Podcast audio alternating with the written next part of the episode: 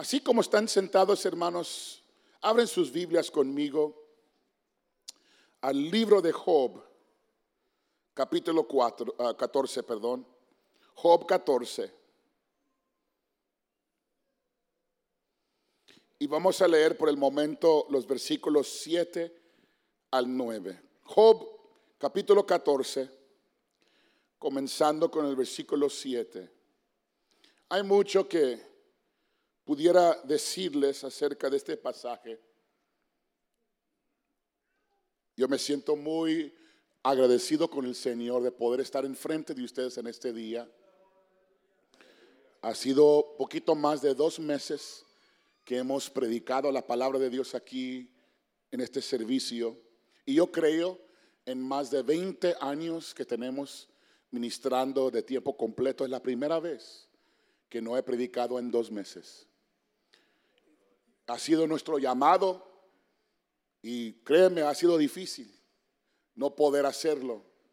No teníamos las fuerzas y por un tiempo no podíamos ni aún prepararnos para entregar un mensaje.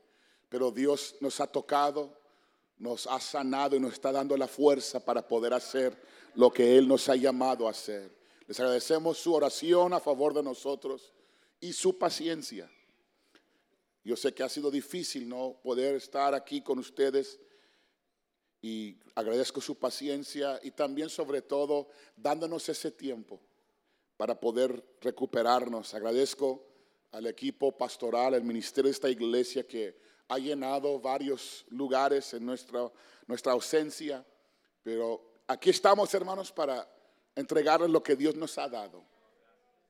Y en ese tiempo que estuvimos, Dios trató con nosotros, nos habló.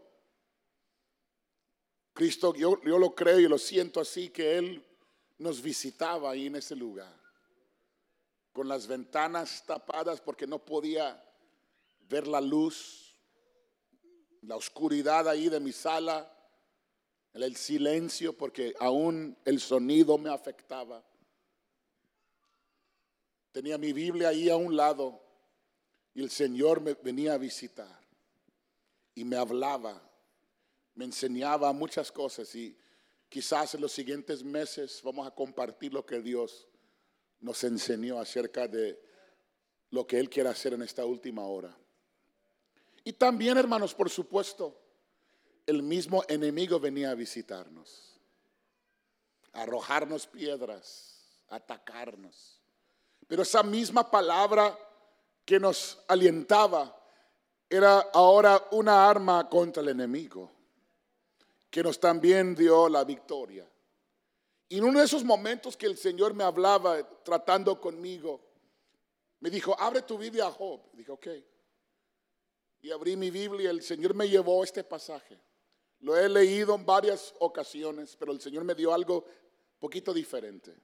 Job 14 y 7 dice de la siguiente manera, porque si el árbol fuere cortado, aún queda de él esperanza. Alguien diga conmigo, aún queda de él esperanza. Retoñará aún y sus renuevos no faltarán.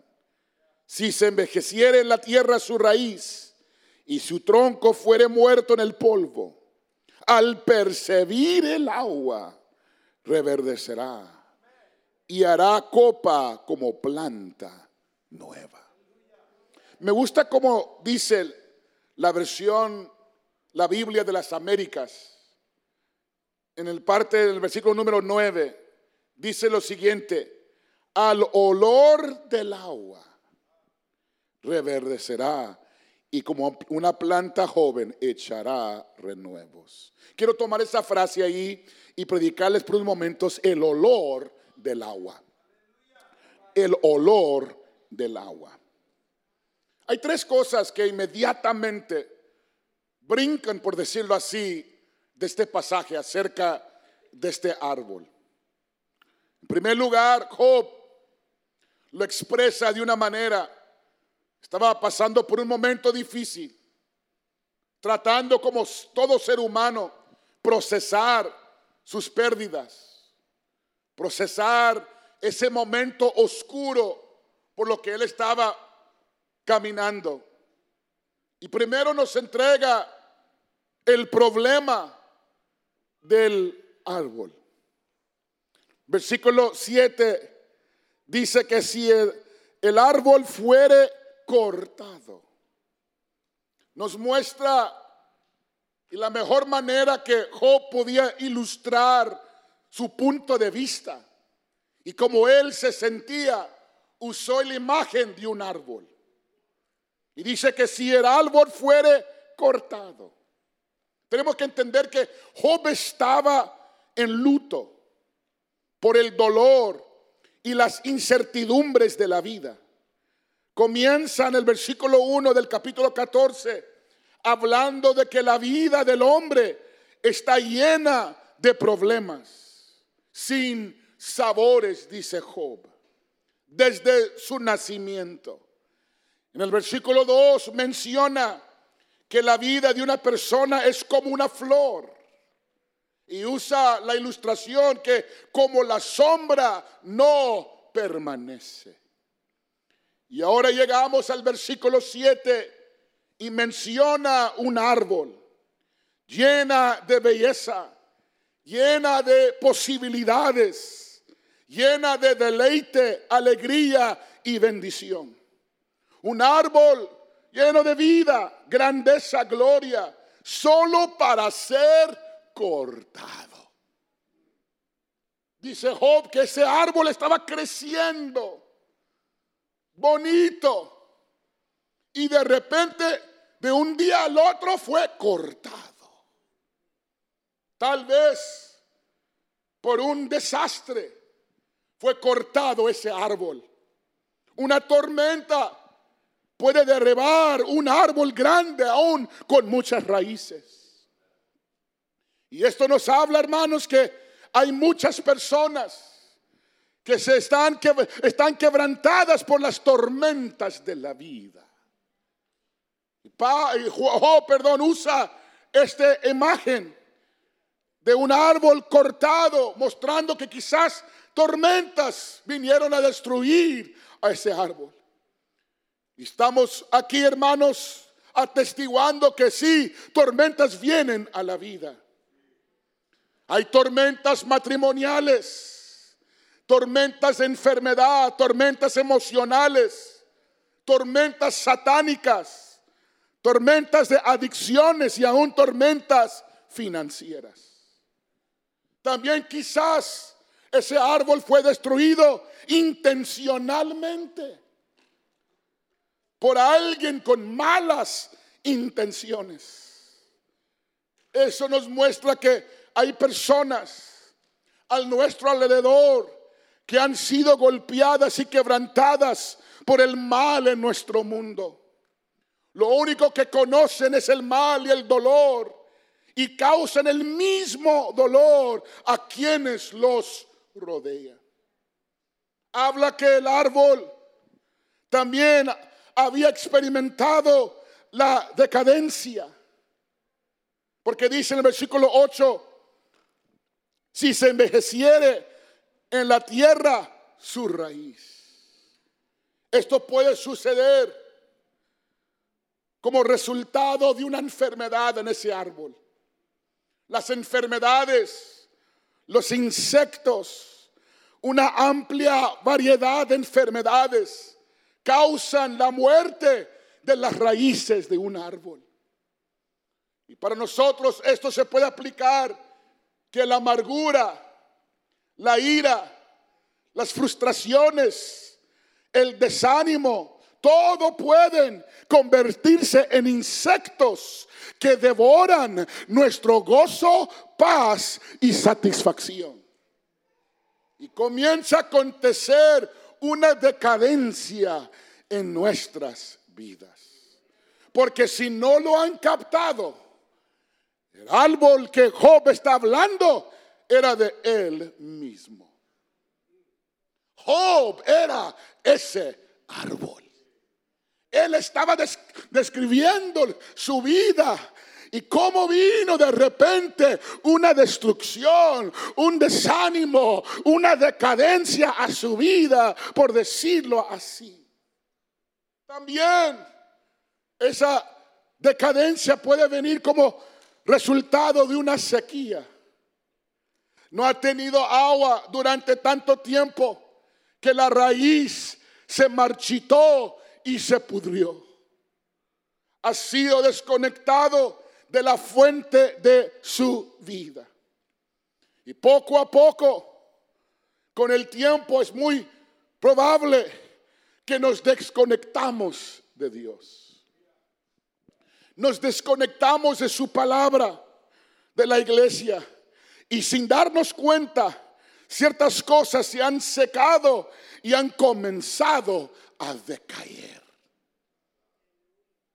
Puede haber sido nuestra adoración, nuestra pasión por las cosas de Dios, el deseo de servir en su obra o también cumplir con nuestro propósito. Pero también Job ilustra de esta manera que el árbol también quizás había encontrado la muerte. Porque dice el versículo 8, y su tronco fuere muerto en el polvo. La muerte en la Biblia suele hablar de la finalidad. Y si están interesados cómo Job veía la muerte, les recomiendo que lean en los versículos 10 a 14 del mismo capítulo 14 de Job. Él describe detalladamente cómo él ve la muerte. Y la muerte aquí también habla de no tener futuro, sin esperanza, sin sentido de dirección, un propósito perdido. La muerte también habla de no poder sentir. En otras palabras, te has vuelto insensible, entumecido, por decirlo así, al mundo que te rodea. No hay impulso para cambiar, para mejorar o incluso para creer que las cosas pueden mejorarse. Te has resignado al hecho de que así es como tienen que ser las cosas. Nadie va a cambiar. Nada en mi vida se va a mejorar y uno comienza a, a, envolverse insensible a la gente. Yo no veo nada más, solo lo que yo estoy experimentando en mi vida. Y Job está describiendo cada sentimiento que él tenía. Cómo él veía su situación. Destruida decaída, sin propósito, sin dirección, casi como muerto. Job nos está diciendo, yo me siento como ese árbol.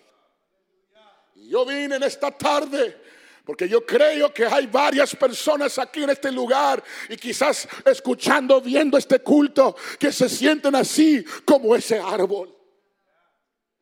La vida caminaba bien y de repente fui cortado. Mis finanzas aumentaban, mis fuerzas físicas se aumentaban, todo iba caminando bien en mi matrimonio, en mi familia, en mi ministerio, en la iglesia y de repente fui cortado. Estoy tratando de procesar todo esto y como Job tengo retratos en mi mente, tengo sentimientos que me están venciendo. Yo soy como ese árbol.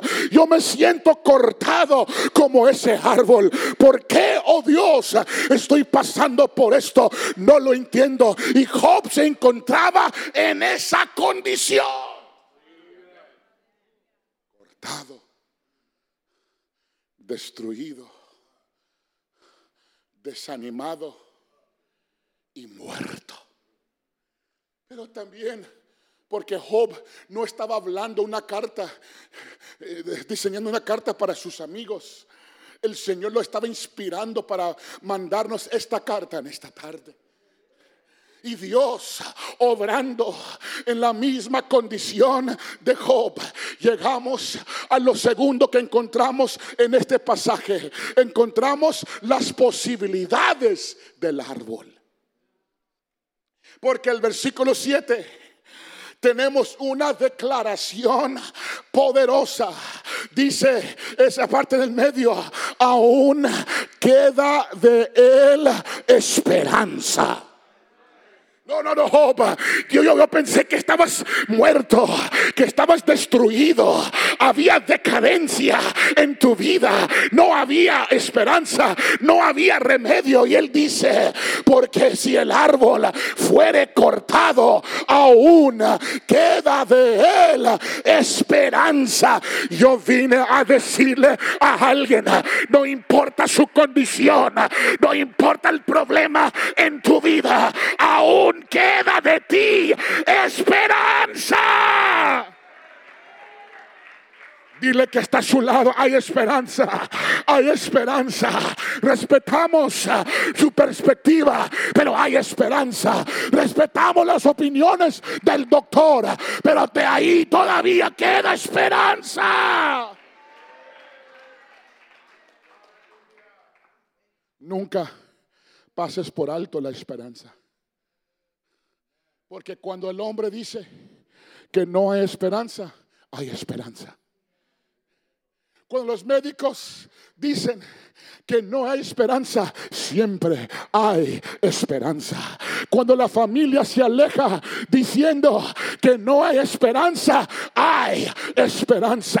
Cuando la sociedad te mira detenidamente y piensa que no hay esperanza, mi Biblia me dice que para mí hay esperanza. Y yo vine a inyectarle a alguien por medio de la palabra de Dios que hay esperanza para ti, hay esperanza para tu familia, hay esperanza para tu futuro. No te des por vencido, no tienes que quitarte la vida, hay esperanza.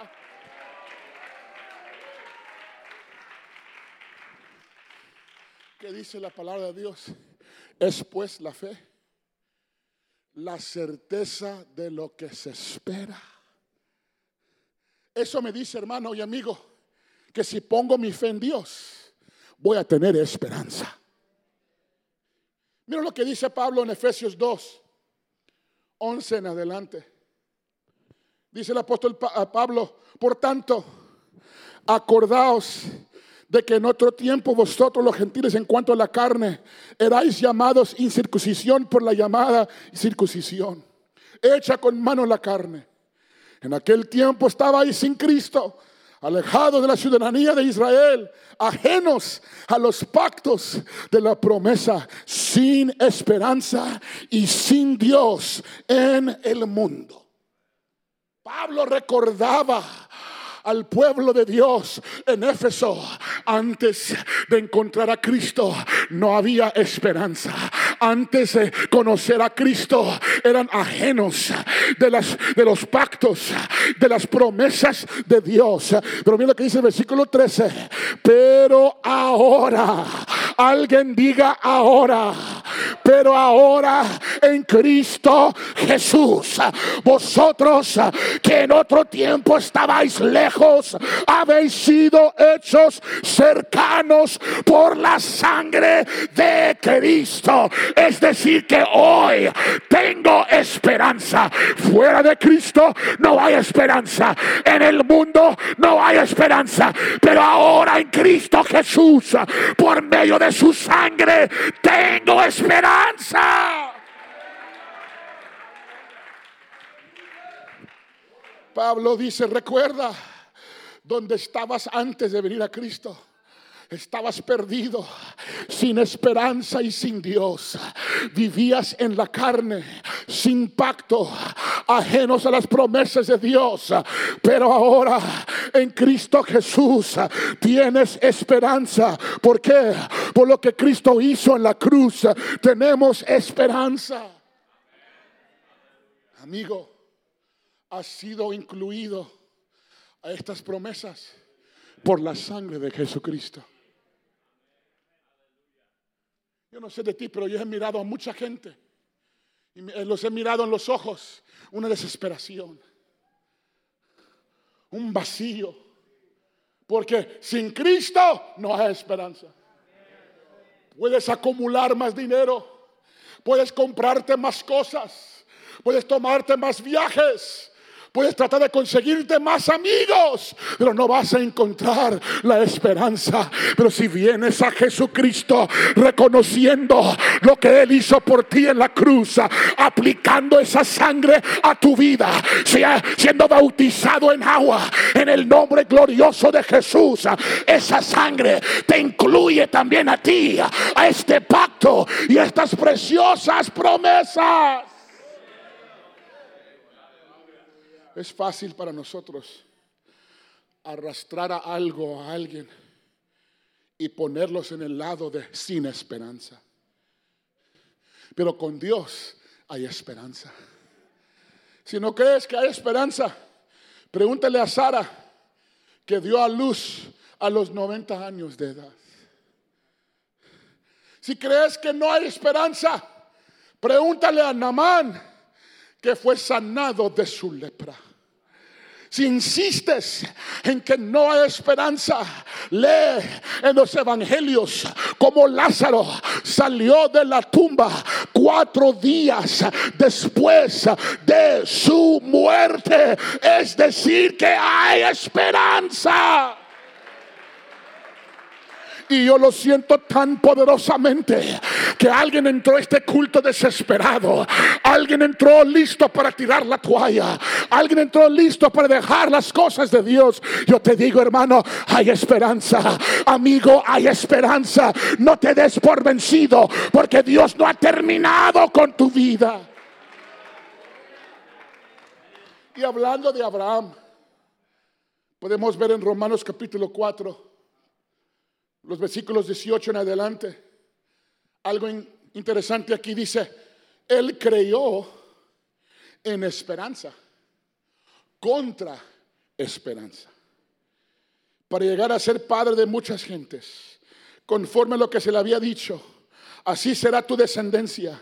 Y no se debilitó en la fe al considerar su cuerpo, que estaba ya como muerto, siendo casi 100 años, o la esterilidad de la matriz de Sara, tampoco dudó por incredulidad de la promesa de Dios, sino que se fortaleció en fe, dando gloria a Dios. El versículo 18 dice que cuando Abraham no tenía razón para tener esperanza. Eso es lo que eso quiere decir. Porque como que no, no tiene sentido. Tuvo esperanza en contra de la esperanza. Eso quiere decir que no tenía razón para tener esperanza. En otras palabras, cuando la esperanza ni siquiera parecía una opción. En otras palabras, Abraham Sara, no hay esperanza para ustedes. Tienes 100 años, Abraham. Te acabamos de hacer una taquiza por tus 100 años. Comimos pastel. Y me vas a decir que vas a ser padre de muchas naciones. Es tener esperanza en contra de esperanza. Es decir, no hay remedio, no hay opciones. Esto es ridículo en pensar que se puede lograr, pero con Dios no hay nada imposible. Abraham dijo, en contra de la esperanza, voy a esperar en Dios. Y yo estoy hablándole a alguien que mire a su familia y dicen, ellos no tienen esperanza. Miran a su vecindad y dices, esta vecindad está sin esperanza. Pero hay alguien también que cree contra la esperanza. Yo espero en Dios que Dios va a hacer lo que Él me ha prometido. Cuando se haya inyectado esperanza en tu situación no dudarás ante las promesas de Dios, sino que serás animado y fortalecido en tu fe como Abraham. ¿Cuál es el resultado de que te aferres a la esperanza? Darás gloria a Dios. Aquí el apóstol Pablo fue inspirado por Dios decir, aun cuando Abraham le creó a Dios, no es que él lo vio, no, nomás le tocó ver a un hijo pero aún con la palabra le creó a Dios y luego glorificó y dio gloria a Dios. Cuando la esperanza ha tocado a tu vida, no necesitas evidencia, no necesitas ver el resultado, no necesitas una confirmación. Dices, Dios me lo dijo, yo me agarro de esa palabra y le voy a dar gloria a Dios pero todavía estás enfermo, le doy gloria a Dios. Todavía estás batallando económicamente, le doy gloria a Dios. Todavía vas lidiando con ese asunto, pero le doy gloria a Dios porque tengo esperanza. Yo quiero preguntar en esta tarde, ¿habrá alguien que está agarrando de la esperanza en este día que dice voy a dar gloria a Dios, aunque no lo veo, aunque no lo entiendo, aunque no puedo decirle cuándo, doy gloria a Dios porque en Él hay esperanza.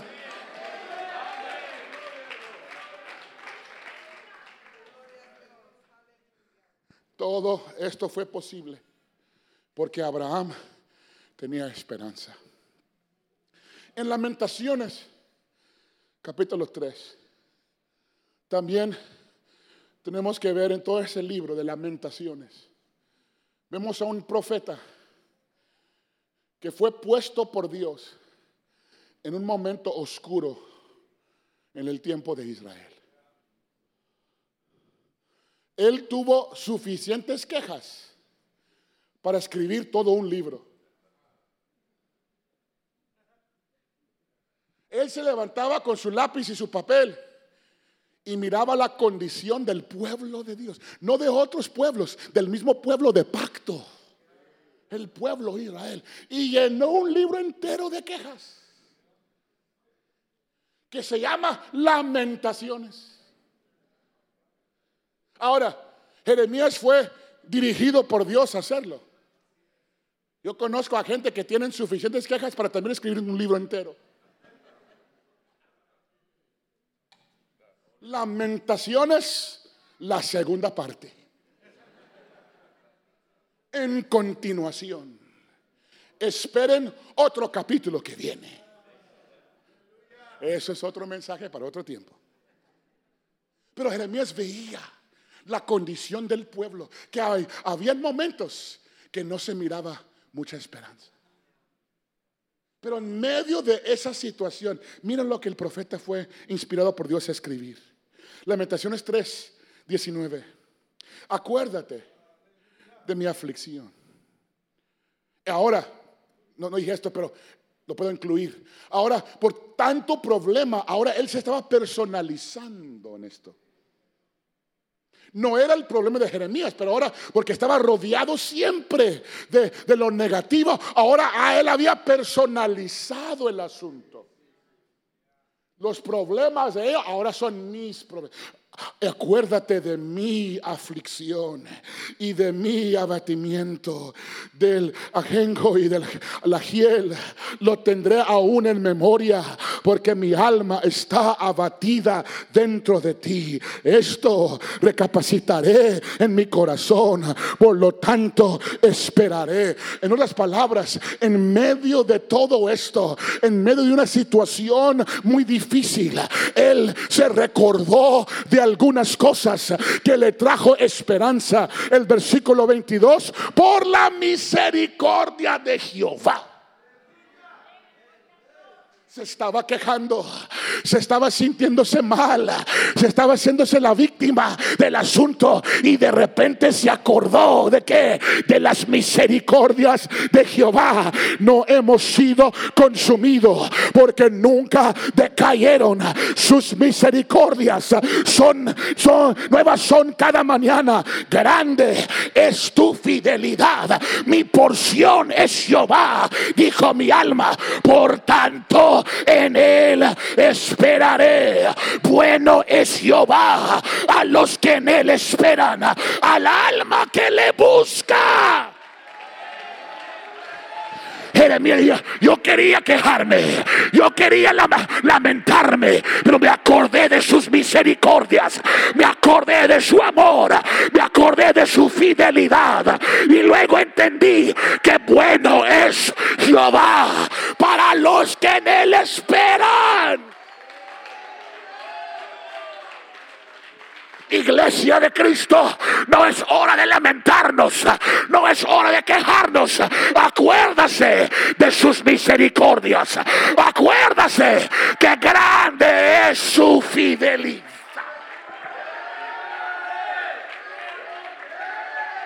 Yo no tengo nada que quejarme. Dios ha sido bueno. Dios me ha bendecido. Dios me ha sanado. Y sus misericordias son nuevas cada mañana. Si alguien quiere recordarse de esas misericordias, levante sus manos y dele honra y gloria a Dios. No puedo quejarme. Dios ha sido bueno. Experimento misericordia cada vez que se levanta el sol.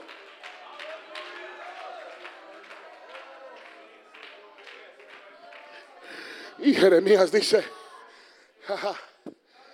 en el versículo 25, bueno, es Jehová a los que en él esperan. Oh, Jeremías, yo pensaba que te ibas a poner otra lista de quejas. Ahí de mí, porque ando sufriendo. No, no, no, no. Dijo, comencé a recapacitarme un poco, a pensar que son por las misericordias de Jehová que no hemos sido consumidos. Él decía, yo tengo problemas, pero yo merezco la destrucción. Yo veo decadencia en mi sociedad y aún dentro del pueblo de Dios. Pero Dios sigue siendo misericordioso. Y sus misericordias son nuevas cada mañana. Grande es su fidelidad. Número tres, tenemos el plan para el árbol. Lo único que necesitaba este árbol, según el versículo 9 de la versión de las Américas, dice el olor del agua. Ese árbol que se estaba decayendo, ese árbol que fue cortado ese árbol que se veía destruido. Job, porque él era ese árbol. Él entendía las misericordias y la esperanza de Dios. Él dijo, si con solo el olor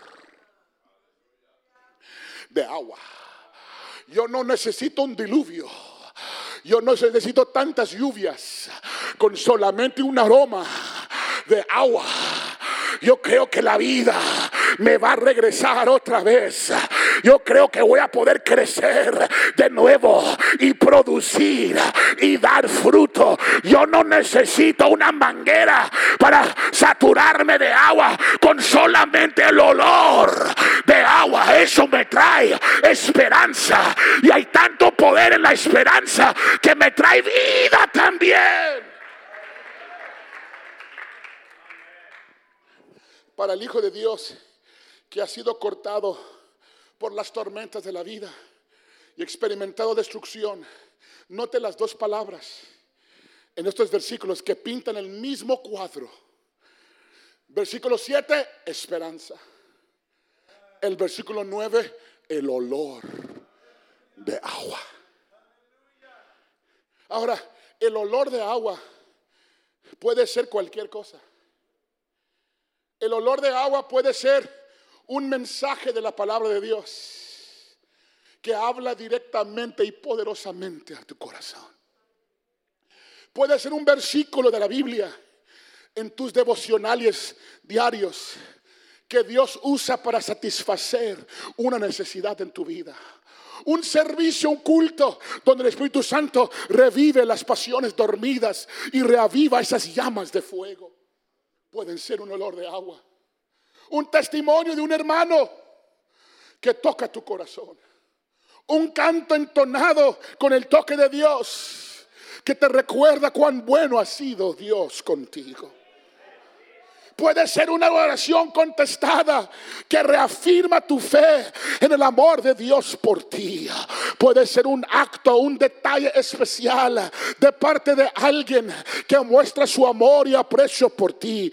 Un mover de Dios en la iglesia que revela su plan de, de crecimiento y bendición. Eso puede ser un olor de agua. Para el no creyente que ha sido cortado decepcionado por el pecado, destruido y muerte. El olor de agua puede ser un mensaje de un ser querido haciéndote saber que está orando por ti. Un amigo, un conocido que te invita a la iglesia. Un testimonio compartido por alguien que conoce que, ha sido transformado por el poder de Dios. Puede ser un sermón entregado de este púlpito un domingo. O un versículo de la Biblia que lees en alguna parte, quizás una camiseta, un rótulo publicitario en alguna pared. Pero también iglesia, puedo decir, para el mundo incrédulo, el Hijo de Dios es el olor de agua. Cuando usted entra a su trabajo, estás dejando salir un aroma. Cuando vayas a visitar a tu familia esta semana que viene, vas a dejar ahí una aroma de agua que te van a decir, ¿qué te, qué te hicieron? Porque te veo diferente. Es que Cristo me transformó. Es que Cristo me hizo libre. Es que Cristo me sanó. Y dejas un aroma del olor de agua. Eso le trae esperanza a un ser querido, a un compañero de trabajo. La iglesia aquí en Phoenix es el olor de agua. Lo dije en inglés, que un profeta de Dios que conozco, que vino una vez aquí a la iglesia, hace como más de 10 años atrás, me dijo, hábleme un poco más de aquí del sur de Phoenix. Y comencé a hablarle de esta comunidad, los retos que tenemos, los desafíos. Le digo, él me dijo, ahora cuéntame cómo estaba antes de que llegaron ustedes, su papá como pastor de esa iglesia. Y le comencé a contarle, era una ciudad completamente diferente. Y me dijo, este profeta de Dios, que es profeta, yo, yo he visto su vida, y la confirmación de su ministerio, me dijo, ¿crees que es coincidencia que aquí en sur de Phoenix los precios de casa subieron después de que tu papá llegó aquí? ¿Crees, ¿Crees que es coincidencia que muchos negocios llegaron aquí al sur de Phoenix, sabiendo la reputación de este lugar? Después de que llegó tu papá como pastor, porque esto fue 10 años atrás. Él no me dijo, es que tu papá y tu familia le dan sabor, valor y vida aquí al sur de Phoenix. Y dijo, y esta iglesia, este pueblo que se reúne ahí los domingos, le da más vida y ha preservado este lugar y yo, lo, yo recibí esa palabra. Y cuando estuve encerrado ahí unas semanas, el Señor me regresó esa palabra y me dijo, si se quedan ahí, seguirán siendo un olor de agua a la comunidad del sur de Phoenix. Pero también porque muchos de nosotros vivimos en otros lugares. Usted lleva el olor de agua. que comunidad! Pasen los músicos. Termino. Usted, hermano, puede ser el olor de agua para alguien. Puede dar esperanza a alguien que está desesperado, que está pensando en quitarse la vida, que no sabe qué hacer. Pero con el olor de agua le trae esperanza y vida a uno. El domingo pasado prediqué esto en inglés. Y un joven que en un tiempo se congregaba aquí cuando era niño, se fue de aquí en su adolescencia. Sus padres eran miembros de esta iglesia. No creo que él se bautizó, pero se crió aquí, fue dedicado y presentado aquí en este altar. Pero se fue y tiene más de veintitantos años que se fue del camino de Dios. Así de repente me mandó un mensaje después del culto del inglés al Facebook. Y me dijo, pastor, ¿habrá un olor de agua para mí? Casi me temblaba el teléfono cuando vi ese mensaje, porque me comencé a acordarme que cuando él correteaba aquí en esta iglesia, y sus padres involucrados aquí en el trabajo de la iglesia y veintitantos años, pero un olor de agua fue de este micrófono a las cámaras, a su, a su lugar ahí en su casa y por medio del internet se le llegó el olor de agua y tengo noticias para ti. Él llegó hoy al culto y fue el primero que pasó aquí al altar y Dios lo tocó. Yo lo abracé dije, bienvenido a casa, perteneces aquí. Oh hermano, les estoy hablando que nosotros podemos ser el olor de agua para alguien. Alguien levante sus manos al cielo y dele gloria al Señor. Si dices, hermano, yo quiero ser ese olor de agua para alguien, yo quiero que alguien encuentre esperanza por medio de mi testimonio y vida.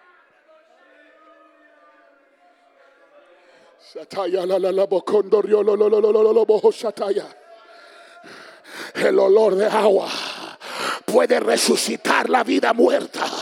El olor de agua le da vida al decadente, le da vida a la vida destruida. Con el puro olor de agua, dijo Job, regresa esperanza y vida. Y termino así como están de pie. Tres cosas sucedieron por el olor de agua. Número 7, perdón, versículo 7, dice, retoñará aún. Otras palabras, retoñará otra vez.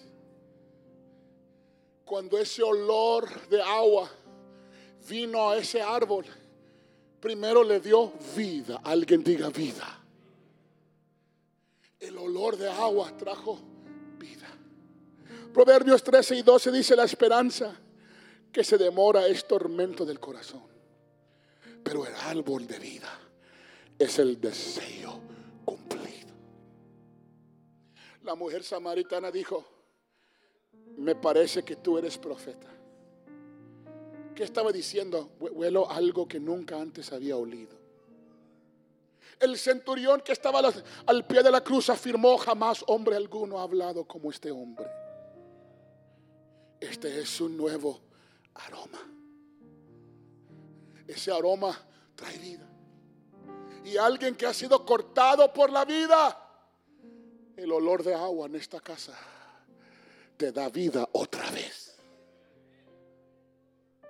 Retoneará tu vida otra vez. Saldrá fruto de tu vida otra vez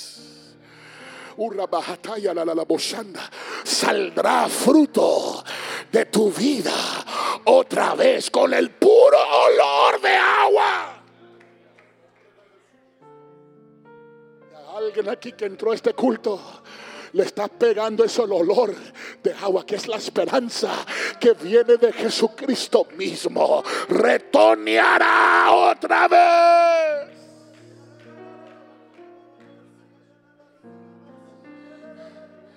luego dice el versículo 7, la última parte, y sus renuevos no faltarán. Ahora no solamente viene vida del olor de agua, viene vitalidad permanente. Ahora lo que cayó nunca jamás va a caer. Ahora en donde había deficiencia va a haber abundancia. ¿Por qué? Por medio del olor de agua. San Juan 4 y 14, más el que bebiere del agua que yo le daré, no tendrá sed jamás, sino que el agua que yo le daré será en él una fuente de agua que salte para vida eterna. Amigo, el olor ha llegado. Ahora tú tienes que venir a beber de esa agua. Eso es lo que te hace falta. Probar estas aguas cristalinas. Tener un encuentro con Jesucristo que te lleva a la vida eterna. Te da vitalidad permanente. En otras palabras, vida eterna. Y termino todos de pie, por favor. Ramas vivas. Esa agua trae vida, vitalidad permanente y luego ramas vivas. Por el olor de agua, dice Job, reverdecerá y hará copa como planta nueva. En otras palabras, le crecerán ramas. En lo que estaba muerto, en lo que fue cortado, en lo que parecía destruido, de repente salen ramas. Y yo le digo a alguien en este día, las ramas están comenzando a salir de tu vida en esta tarde. Pastor, yo pensaba que Dios se había terminado conmigo. No, veo ramas vivas reverdeciendo de tu vida. Yo pensaba que mi tiempo se había acabado, pastor. No, hay ramas que están saliendo de tu ministerio otra vez, de tu. Yo pensaba, pastor, que Dios se había olvidado de mí. No, veo ramas que quieren salir de tu vida. Y esta es la palabra para nosotros. ¿Por qué es importante esto, pastor? Ezequiel 17, 23. Hablando de Israel, Dios les dice, lo plantaré. Si lo pueden poner Ezequiel 17, 23. Lo plantaré en la nueva versión internacional. Lo plantaré sobre el cerro más alto de Israel para que eche ramas y produzca fruto y se convierta en un magnífico cedro, cerdo, cedro, perdón. Toda clase de aves anidará en él y vivirá la sombra de sus ramas. Cristo le decía al pueblo, yo sé que no tienen en, en dónde identificarse ahorita. No hay ciudad, pero Israel te voy a plantar como un cedro. Vas a crecer vas a dar, vas a extenderte como ramas, con ramas. Pero aves van a venir y poner su nido allí. Y otros seres vivos van a venir a encontrar sombra debajo de sus ramas. Dios quiere vivificar tu vida en esta tarde. Dios quiere soplar vida y esperanza a tu situación. ¿Sabe por qué? Porque hay gente que va a necesitar de tu sombra. Hay gente que va a venir a encontrar refugio debajo de sus ramas fructíferas. Pastor, no lo veo. Me siento seco, me siento desconectado. Pero en esta casa hay un olor de agua que está pegando en contra de alguien aquí. Y esas ramas se van a extender. Y esas ramas van a dar fruto. Y van a venir a encontrar sombra y poner su nido sobre esas ramas.